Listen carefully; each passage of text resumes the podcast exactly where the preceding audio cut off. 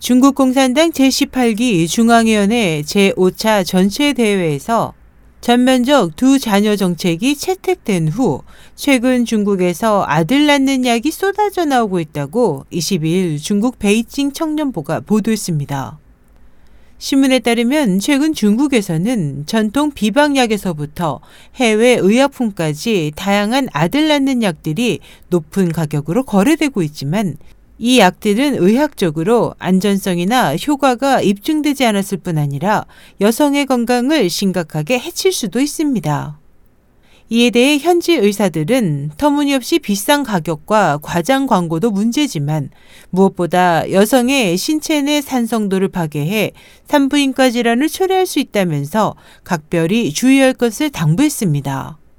전문가들은 만약 시중에서 유통되는 약품의 부작용이 없다 해도 정식으로 유통 허가를 받지 않을 경우 불법 거래 처벌을 받게 된다고 경고했습니다.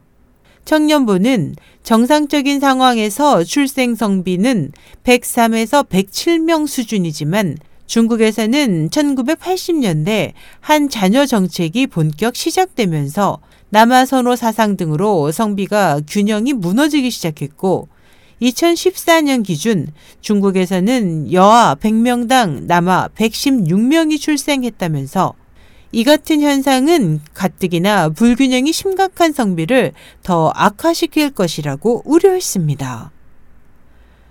SH 희망성 국제방송 임소연이었습니다.